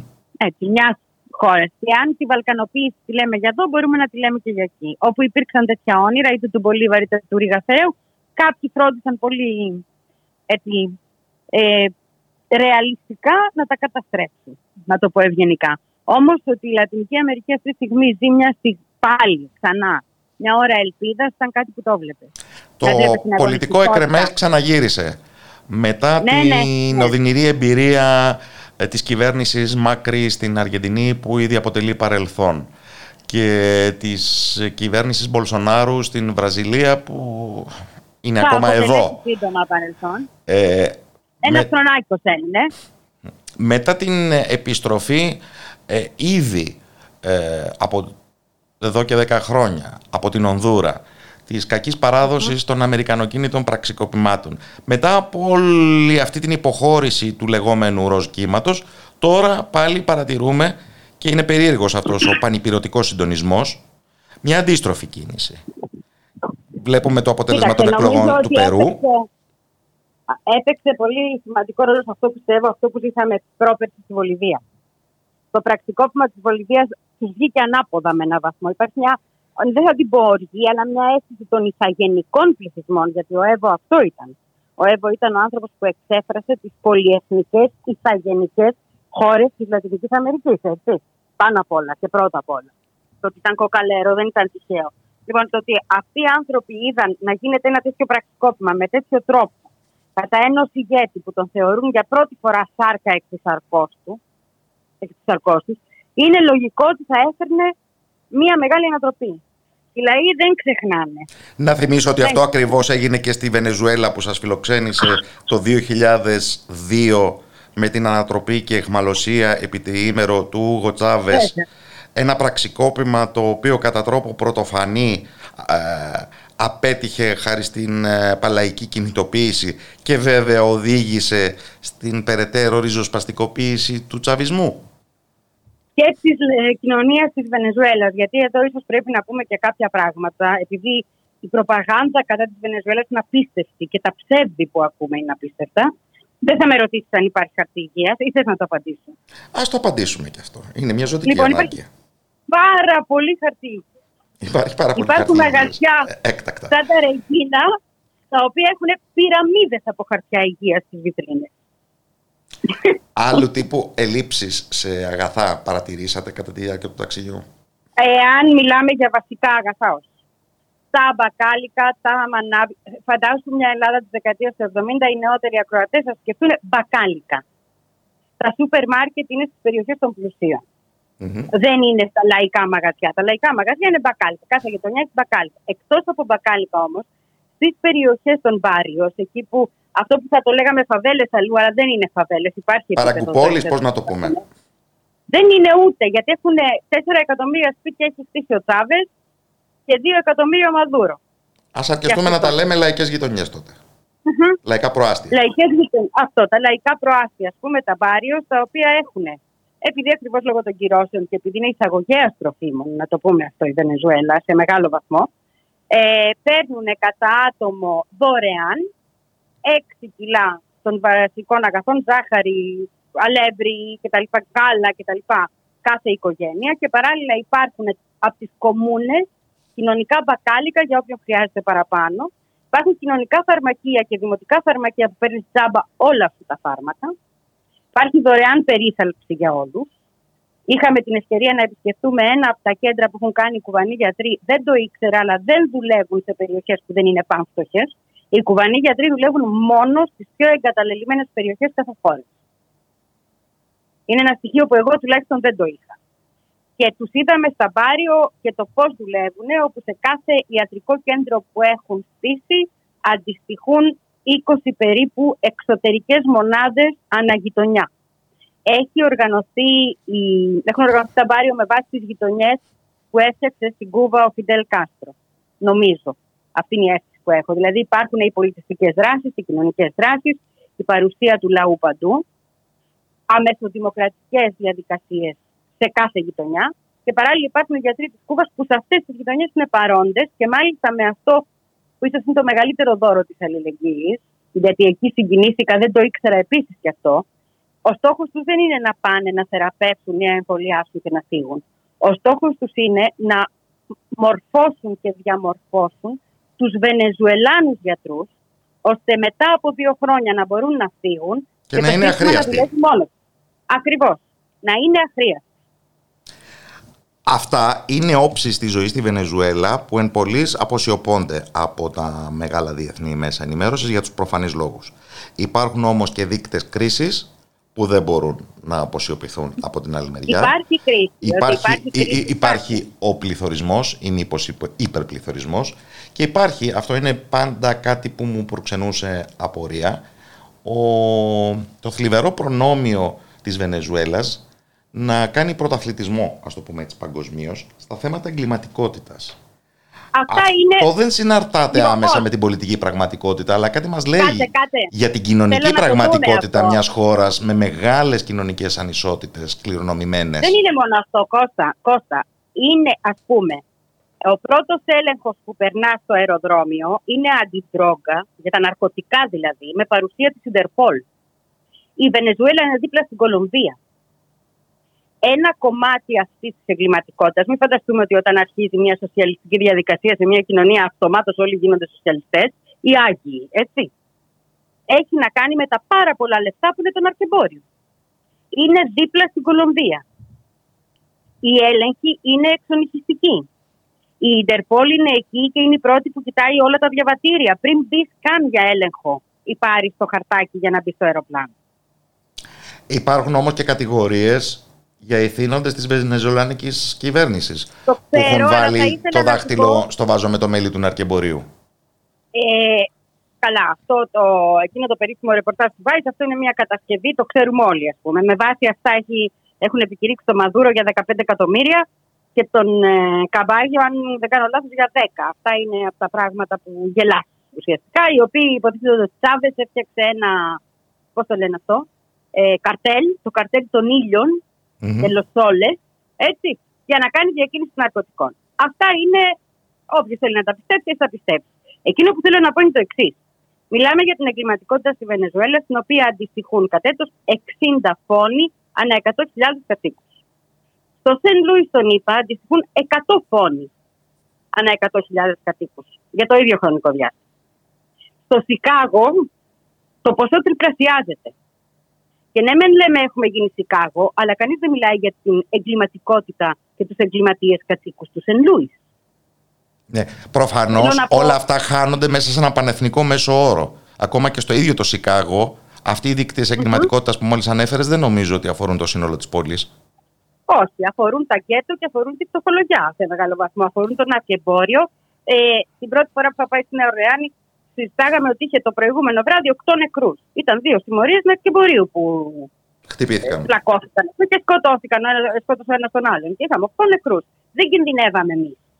Έτσι, είναι πολύ συγκεκριμένη η βία αυτή. Και ξαναθυμίζω, είναι δίπλα στην Κολομβία. Και η Κολομβία είναι το μεγάλο στρατόπεδο των Ηνωμένων Πολιτειών στη Λατινική Αμερική. Αυτή τη στιγμή, αυτό που γίνεται στην Κολομβία, που ο λαός όχι απλώς καταπιέζεται, όχι απλώς καταπατούνται ανθρώπινα δικαιώματα και κανείς δεν μιλάει, είναι γιατί ακριβώς τα συμφέροντα είναι τεράστια. Από την άλλη, όπως είπε και ο Υπουργός Η Κολομβία, θυμίζω, έχει αναγνωριστεί εταίρος του ΝΑΤΟ σε άλλη ήπειρο. Ναι, θε. Αυτό ακριβώς είναι η Κολομβία. Και θέλω να πω και αυτό, ότι όπως μας είπε ο Υπουργός Εξωτερικών της Βενεζουέλας, έχουμε κάνει λάθη. Μερικά από αυτά τα λάθη ήταν μεγάλα. Μου είπε ο άνθρωπος, πώς όμως με τις κυρώσεις μπορούμε να κάνουμε πίσω στα λάθη μας; Πώς όταν ένας λαός στραγγαλίζεται, όταν έχουμε επώνυμη καταγγελία από ΛΟΑΤΚΙ ε, ε, α- ε, ακτιβιστή της Βενεζουέλας, ένα γλυκύτατο άνθρωπο, ο οποίος μας έδωσε και όλο το σκηνικό. Είπε ότι ναι, υπάρχουν εγκλήματα μίσους, αλλά ακόμα δεν έχουν περαστεί και τάδε, τάδε, τάδε κατηγορίες εκεί κτλ. Ε, όταν σου λέει ότι δεν είχαμε φάρμακα για τους HIV θετικούς με τις πρώτες κυρώσεις. Και έπρεπε να μπει ο ΟΗΕ στη μέση για να έχουμε. Και πεθάναν άνθρωποι. Αυτά δεν είναι ανθρώπινες κυρώσεις. Αυτά δεν είναι χτυπάω τους πλούσιους. Αυτά είναι προκαλώ στο λαό κρίση γιατί θέλω να ρίξει την κυβέρνηση. Και Παρα- αυτός είναι ένας λαός που έχει επαναστατική παιδεία. Παραμένει όμως το ζήτημα ότι η Βενεζουέλα είναι η χώρα με τα μεγαλύτερα αποθέματα πετρελαίου, κοιτάσματα πετρελαίου στον κόσμο. Μια χώρα που η οικονομία της έχει δομηθεί πάνω στη μονοκαλλιέργεια της εκμετάλλευσης του πετρελαίου και άρα Και που τώρα αντιμετωπίζει το πρόβλημα του πετρελαίου της. Να πούμε ότι το πετρέλαιο της Βενεζουέλας δεν είναι σαν τα άλλα πετρέλαια. Και ίσως το μεγαλύτερο λάθος του Τσάβες ήταν ότι δεν προσπάθησε. Τώρα θα μου πεις και είμαι εγώ να κρίνω τον Τσάβες. Αλλά ας το πούμε και αυτό. Να υπάρξει τοπικά δυνατότητα και παραγωγή των ανταλλακτικών που χρειάζονται εργοστασιακά και εργοστασίων δηληστηρίων για το συγκεκριμένο πετρέλαιο. είναι πιο βαρύ; Ε- Είναι πολύ πιο βαρύ και είναι άρα εξαρτημένος από συγκεκριμένου τύπου δηληστήρια, τα οποία τα περισσότερα ήταν στις ΗΠΑ. Από τη στιγμή που αυτά αποκόπηκαν και δόθηκαν στο Γουαϊδό, γιατί αυτό έγινε, έτσι, υπάρχει ένα πολύ συγκεκριμένο ζήτημα. εδώ. Τι θα κάνει το πετρέλαιό της; Και ναι, μεν θα περάσει κανένα τάγκερ του Ιράν ή κανένα τάγκερ ε, άλλης χώρας κινέζικο να πάρει να δώσει, αλλά έτσι δεν λύνεται το πρόβλημα, όσο και να έχει τα μεγαλύτερα αποθέματα πετρελαίου. Και η ιστορία αυτή, όπως πολύ σωστά είπες, δεν ξεκινάει με τον Τσάβε. Η μονοκαλλιέργεια της οικονομίας ξεκινάει πολύ πιο πίσω. Όχι, είναι η κληρονομιά της χώρας, αλλά δεν μπορεί Ακριβώς. παρά να έχει διαβρωτικό αποτέλεσμα και στην πολιτική και στην κοινωνική ζωή.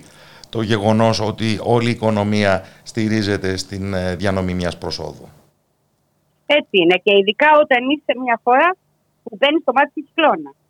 Το παράδειγμα και το υπόδειγμα της Κούβας στην εποχή των κυρώσεων ακολουθούν αυτή τη στιγμή. Η, τα μπακάλικα τα περισσότερα είναι γεμάτα προϊόντα αράδικα, ιρανικά και κινέζικα. Είναι γεμάτα, αλλά πέρα από την παραγωγή φρούτων που υπάρχει, γιατί τα δίνει η ίδια η φύση εκεί και είναι πολλά και είναι και πεντανόστιμα, ε, και του ρυζιού. Αυτά είναι τα προϊόντα που οι ίδιοι έχουν. Και... Αλλά να φανταστείς ότι ακόμη και ένα γιαούρτι να θες να πάρεις είναι φτιαγμένο σε άλλη χώρα. Δεν υπάρχει δηλαδή παραγωγή. ας πούμε. Ωστόσο, υπάρχουν χώρες που ήδη με έναν τρόπο έχουν παρακάμψει το εμπάργο, χώρες που κι αυτές ζουν εμπάργο διαφόρων μορφών και που βοηθάνε ουσιαστικά, φαντάζομαι με το αζημίωτο. Γιατί αυτό το πετρέλαιο είναι πετρέλαιο, έτσι, όσο και να είναι βαρύ. Μμμ. Θα ήθελα πριν κλείσουμε να μας μεταφέρεις αυθόρμητα αυτή που θεωρείς ως την πιο συγκινητική εμπειρία σας σε αυτή την αποστολή. Πηγαίναμε προς το Υπουργείο Εξωτερικών για τη συνέντευξη με τον Υπουργό Εξωτερικών και μας συνόδευαν ο Υφυπουργός Πολιτισμού και η Αντιπρόεδρος της Βουλής, οι οποίοι μπήκανε μέσα. Έξω από το Υπουργείο, Πολι- ε, έξω από το Υπουργείο Εξωτερικών παίζαν παιδάκια, τα οποία δεν τα πήραζε κανείς. Είχαν κάτι στο παγκάκι και δύο γιαγιάδες με τα ψώνια, με τις σακούλες, οι οποίες μιλάγανε. Μια εικόνα που την έχουμε κι εμείς. Καθώς περνούσαμε λοιπόν με τα καρτελάκια στο λαιμό από το Κογκρέσο, σηκώσαν οι γιαγιάδες τις γροθιές τους να μας χαιρετήσουν. Ακατάβλητες γιαγιάδες. Ακατάβλητες, δρεπανηφόρες. Δρεπανηφόρες. Ωραία. Και η δεύτερη περισσότερο συγκινητική εμπειρία τότε. Το τι σημαίνει Έλληνας εκεί. Τι σημαίνει η αλήθεια; Πήγα, πήγα στην κρατική τηλεόραση να με βάψουν.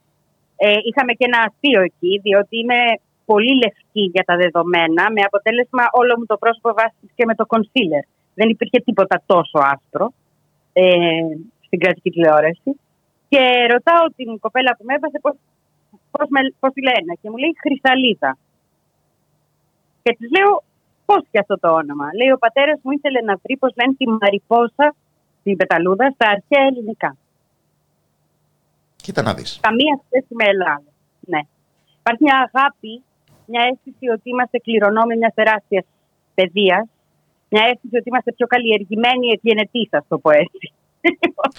Άσχετα Ελπίζω να μην δηλαδή, τους γιατί είπες όχι την υπάρχει. αλήθεια και να τους απογοήτευσες. Όχι, όχι. Α, επίσης μια συγκινητική στιγμή ήταν ο Κολομβιάνος παπάς της ελληνικής ενορίας. Παρόν στο Κογκρέσο; Όχι, πήγα στην ελληνική εκκλησία. Μμμ. Ε, Και είναι Κολομβιάνος προσήλυτος στην Ορθοδοξία, ο οποίος εξυπηρετεί την ελληνική κοινότητα Καράκας; Ακριβώς. Ακριβώς. Είναι Κολομβιάνος ηθαγενής από όλες τις πλευρές. Καθαρό έμος ηθαγενής Κολομβιάνος, ο οποίος είναι τώρα ο ιερέας της ελληνικής κοινότητας στην, ε, στη, και στο Καράκας. Αρχίζουν και μου έρχονται απόϊχοι θεολογίας της απελευθέρωσης στη Λατινική Αμερική. Τον ρώτησα. Ναι. Τον ρώτησα και μου είπε ότι υπήρξε μια περίοδος που όλος ο κόσμος έψαχνε να βρει. Και ότι ο πατέρας του ήταν ο πρώτος που έγινε Ορθόδοξος, στη λογική ότι αυτή είναι η αρχαία εκκλησία, άρα η πιο καθαρή. Ούτε καν ξέραν ακριβώς τι είναι ακόμα. Και προσχώρησε όλη η οικογένεια στην Ορθοδοξία.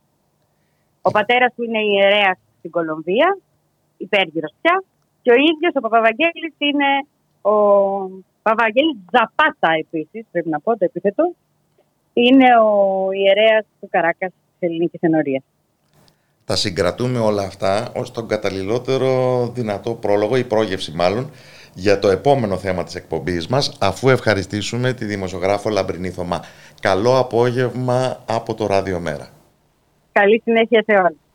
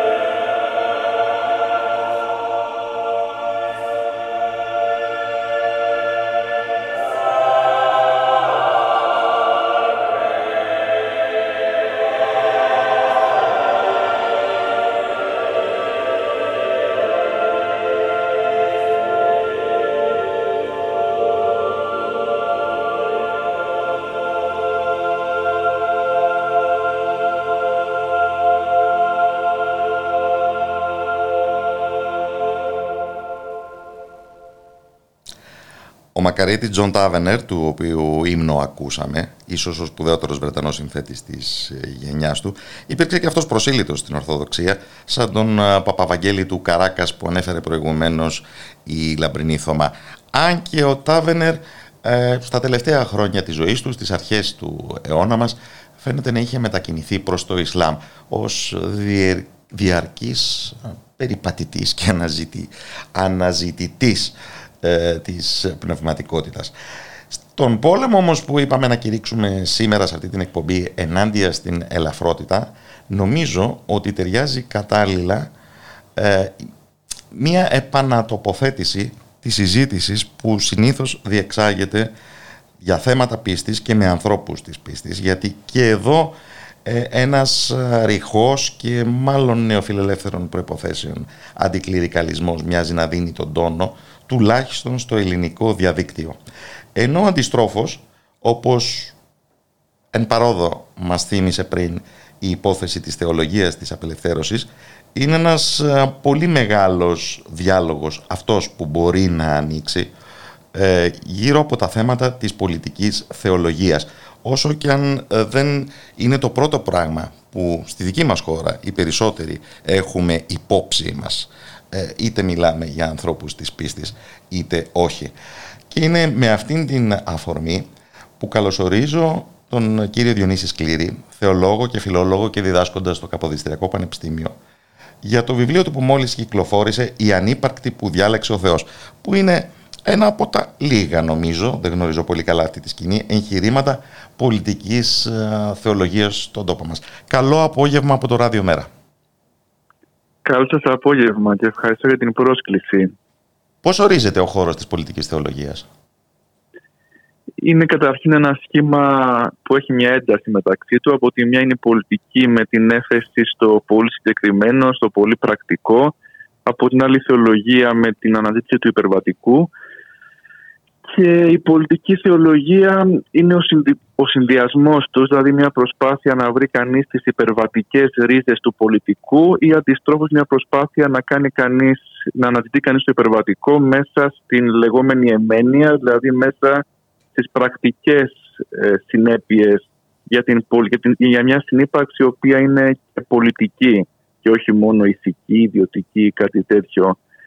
Ε, ο όρος πολιτική θεολογία να πούμε ότι έχει και, ένα, έχει και μια κάπως αρνητική προϊστορία. Έχει χρησιμοποιηθεί από τον Καρλ Σμιτ, ο οποίος ήταν ε, στην εποχή του Χίτλερ ένας ε, ε Μεγάλος νομικός, και απολογητής του ναζισμού και ναι, ένας στοχαστής που με ενδιαφέρον ναι. βέβαια διαβάζουμε και όλοι οι υπόλοιποι. Ασφαλώς. Και στην στη δική του σκέψη η πολιτική θεολογία ήταν ε, η, η αναζήτηση των θεολογικών προϋποθέσεων της, ε, ε, της πολιτικής φιλοσοφίας. Δηλαδή οι χριστιανικές ρίζες της πολιτικής φιλοσοφίας, έννοιες οι οποίες μετά οικοσμικεύτηκαν και έδωσαν ε, τις έννοιες πολιτικής. Είναι τελικά ένα σχήμα σωτηρίας; Η δυτική πολιτική φιλοσοφία ακόμα και στις πιο κοσμικές εκδοχές της; Ε, κατά μία έννοια ναι. Ε, αυτό έχει γίνει και από αριστερούς στοχαστές όπως ο Τζόρτζιο Αγκάμπεν που τον ξέρουμε και από τα της πανδημίας που έχει μια πολύ ιδιαίτερη οπτική. Ε, ναι, η, η θεολογία σωστά. Η σωτηριολογία είναι μάλλον αυτό που συνδέει πολιτική και θεολογία. Δηλαδή η θεολογία έχει μια σωτηριολογία υπερβατική αλλά και η πολιτική έχει μια εγκόσμια σωτηριολογία συνήθως. Έχει ένα... Και στο, στο βιβλίο αυτό το δικό μου που αναφέρατε ε, προσπαθώ να κάνω αυτό κυρίως, δηλαδή η σωτηριολογία η χριστιανική έχει δύο άξονες. Έχει την θεώρηση ότι ο Θεός είναι τριαδικός και επομένως ότι υπάρχει ένας διάλογος και μια συνύπαρξη προσώπων ακόμα και εντός του Θεού, δεν είναι ένας Θεός μοναχικός που έχει μόνο τον κόσμο ως αντικείμενο διαλόγου, αλλά είναι ένας Θεός που είναι διάλογος μέσα στο ίδιο του το είναι. Ε, και από την άλλη η Χριστολογία, δηλαδή ο Θεός που γίνεται άνθρωπος. Αυτοί είναι οι δύο άξονες της χριστιανικής θεολογίας ε, που δίνουν και τη σωτηριολογία της και το ενδιαφέρον είναι αν αυτοί οι δύο άξονες έχουν δώσει ε, έχουν δώσει συνέπειες, έχουν δώσει έννοιες οι οποίες μετά έννοιες γίνονται και πολιτικές έννοιες. Οπότε προσπαθώ ακριβώς να δείξω αυτό. Για παράδειγμα, για παράδειγμα. Ναι.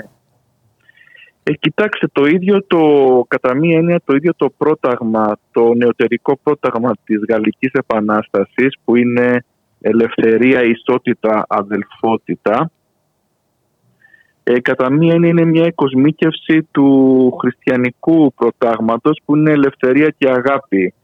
Ο συνδυασμός ελευθερίας και αγάπης.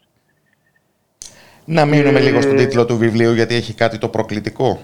Ποιοι είναι οι ανύπαρκτοι που Ναι. διάλεξε ο Θεός; είναι από, την, ε, είναι από τον Απόστολο Παύλο, ο οποίος ε, μιλάει και έχει και τον ατρεπτικό τίτλος, μιλάει για αυτούς που έχει διαλέκ, που μιλάει ότι ο Θεός διάλεξε αυτούς που πάνε κόντρα στη λογική του κόσμου και έχει διαλέξει τους, ε, τους όχι μορφωμένους ώστε να, ακυ- ώστε να ακυρώσει αυτούς που έχουν εξουσία. Δηλαδή διαλέγει αυτούς που δεν είναι μορφωμένοι για να ακυρώσει αυτούς που είναι σοφοί κατά τον κόσμο, διαλέγει αυτούς οι οποίοι είναι χωρίς ευγένεια, χωρίς δηλαδή ευγενικό γένος και ενώ είναι μια σειρά από, ε, από επίθετα που έχουν κάποιο ορισμένο νόημα, στο τέλος καταλήγει τα μείον... Κλιμακώνεται απόταμα. Κλιμα... Ναι, this escalated quickly που λέμε. Υπάρχει μια απότομη κλιμάκωση με μια ενικτική έκφραση. Ε, ε, εξελίξεται το ταμείο όντα ή να τα όντα καταργήσει το οποίο είναι ανοιχτό σε πολλές ερμηνείες. Θα μπορούσε να είναι καταρχήν οικονομική ερμηνεία, ότι είναι οι φτωχοί που δεν έχουν περί ουσία. Αλλά αυτό θα μπορούσε να έχει δηλωθεί πιο σαφώς.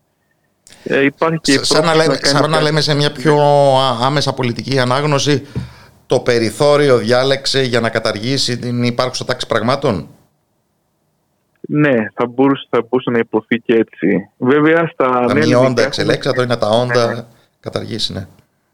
στα νέα ελληνικά, για να αστιαθώ και λίγο, έχουμε την έκφραση δεν υπάρχει, που τη λέμε και κάποιες φορές άμα κάποιος είναι πάρα πολύ καλός. Ε, και αυτό υπάρχει στην αποφατική παράδοση. Ο Άγιος Γρηγόριος Παλαμάς έλεγε ότι ο Θεός είναι ανύπαρκτος καθ' υπεροχήν. Δηλαδή είναι εκτός της ύπαρξης από υπεροχή και όχι από έλλειψη. Κάτι που δίνει και τη συνέχεια της ελληνικής γλώσσας κατά κάποιο τρόπο. Είναι το δεν υπάρχεις με Ε, πολλά θαυμαστικά. Το δεν υπάρχεις με πρόθαυμαστικά. Να ρωτήσω όμως Ε, σε πώ κάθε δικαιολογείται περι- σε ένα ναι, τέτοιο βεβαίως. βιβλίο η εμφάνιση του Σλάβο Ιζίζεκ. Ο Σλάβος Ιζεκ δικαιολογείται παντού λόγω της ε, πολυσχηδούς δραστηριότητάς του. Ε, ακριβώς ε, όπως είπατε και πριν, ο ανή- οι ανύπαρκτοι μπορεί να έχουν διάφορες, ε, διάφορες ερμηνείες και η- ε, η- έχει γίνει μια... Ε, ο Αλέμ Παντίου, ο Σλάβος Ιζίκ και ο Αγκάμπεν έχουν κάνει παρόμοιες ερμηνείες προκλητικές ε, στις οποίες οι ανύπαρκτοι, τα μη όντα, είναι αυτοί οι οποίοι δεν χωράνε στο status quo της Ρωμαϊκής Αυτοκρατορίας το οποίο αν το πάρουμε με μια μεταφορά στη σημερινή μας εποχή που είναι μια επίσης εποχή παγκοσμιοποίησης Και θα ήταν αυτοκρατορίας. κάποιοι ανύπαρκτοι οι οποίοι δεν χωράνε στην, ε, στην αυτοκρατορία της σημερινής ε, παγκοσμιοποίησης. Δηλαδή αν το θέσουμε τελείως κυριολεκτικά μπορεί να είναι ας πούμε, άνθρωποι χωρίς χαρτιά, μπορεί να είναι πρόσφυγες που τους έχει εμέσει τρόπον την το σύστημα ή πρόσφυγες στους οποίους βασίζεται το σύστημα για να, ε, αναπαράγει, για να αναπαράγει το καπιταλισμός και άλλες μορφές ε, ανθρώπων οι οποίοι δεν χωράνε, δεν χωράνε σε μία τάξη πραγμάτων αλλά και τρόπον την μπορεί η τάξη πραγμάτων να βασίζεται να βασίζει την αναπαραγωγή της στην απόθεσή τους αλλά από την άλλη αυτοί οι άνθρωποι μπορεί να κρύβουν και ένα ανατρεπτη, μια ανατρεπτική δυναμική. Αυτά τα δύο είναι δύσκολο να τα διακρίνει κανείς. Εγώ πάλι αναρωτιέμαι που χωράει στην παρούσα συζήτηση το γοητευτικό αυτό παιχνίδισμα της σκέψης όταν οι μεν ε, πολλοί είναι οι κόσμοι και μένει σε βαθμό τέτοιο που δεν τους αφορά μια τέτοια συζήτηση αλλά και από την άλλη α, οι άνθρωποι της πίστης για να μην πούμε για, το, για την κρατούσα εκκλησία είναι μάλλον απομακρυσμένοι από την ε, διεκδίκηση χειραφετησιακών οραμάτων. Ναι. Ναι, και- ναι όμως ε, για αυτό το λόγο και κοιτάξτε ο χριστιανισμός έχει κάτι το, έχει μια διαλεκτική παράξενη εντός του δηλαδή μην ξεχνάμε ότι ο Χριστός στη δική του εποχή ήταν ενάντια στο, στο, στο ιερατείο και στους, ε, ε, στο καθεστώς το θρησκευτικό της εποχής του. Και Μια διαλεκτική αντίθεση στον κόσμο και ενσωμάτωσης, αυτή είναι; Ναι, ναι, υπάρχει αυτή η διαλεκτική. Δηλαδή, πολλές φορές δεν ξέρουμε. Α, ναι, και όχι μόνο αυτό. Δηλαδή, ο Χριστός στις παραβολές και μιλήσει για τον Σαμαρίτη, που είναι πιο αληθινό από τον Εβραίο, για τον Ρωμαίο, ακόμα και τον κατακτητή. Ακόμα και για τον κατακτητή που είναι πιο αυθεντικός. Αλλά και για ανθρώπους περιθωριακούς, οι οποίοι ε, προάγουν στη βασιλεία του Θεού, είναι πιο μπροστά στη βασιλεία του Θεού από τους επίσημους. Οπότε υπάρχει πάντα, στο χριστιανισμό υπάρχει πάντα αυτή η διαλεκτική ότι μπορεί να υπάρχει το καθεστώς αλλά υπάρχουν και κάποιοι οι οποίοι διασώζουν, μπορεί να διασώζουν μια αυθεντικότητα. Ο πρωταγωνιστικός ρόλος των υποτελών θα λέγαμε. Ή να ταμπελοποιείται ότι αυτό είναι η, ότι αυτό είναι ας πούμε, η επίσημη έκφραση ε, της θρησκείας και ναι και ο χριστιανισμός έχει τόσο την εκοσμίκευση, δηλαδή φράσεις όπως ε, ότι είναι άλλα τα κλασικά που ξέρουμε, ότι και ότι είναι άλατα του Κέσαρος και άλατα του Θεού, που είναι ας πούμε η αρχή της εκοσμίκευσης, αλλά... Πράγματι σε άλλες κουλτούρες η ίδια η έννοια της εκοσμίκευσης δεν θα ήταν καν νοητή. Ο χριστιανισμός είναι σαν να έδωσε την προϋπόθεση για να υπάρχει και η κοσμίκευση στη Δύση. Ναι, ναι, λέγεται, υπάρχει αυτή η θεώρηση, την οποία και εγώ θα την προσυπέγραφα. Ε, όπως και άλλα, υπάρχουν και άλλες ας πούμε παραβολές όπως των Ζυζανίων που λέει ο Χριστός να διασώζονται τα Ζυζάνια και να μην εκαθαρθούν ε, το οποίο αφήνει, αφήνει χώρο για ένα πλουραλισμό, δηλαδή αφήνει χώρο για μια αναστολή ε, αναστολή της μιας κάθαρσης που θα οδηγήσει σε μια μονοτροπία. Μάλιστα. Ευχαριστώ θερμά τον ε, Διονύσης Σκλήρη, διδάσκοντα του Καποδιστεριακού Πανεπιστημίου και συγγραφέα του βιβλίου «Η ανύπαρκτη που διάλεξε ο Θεός». Καλό απόγευμα από το Ράδιο Μέρα. Σας ευχαριστώ.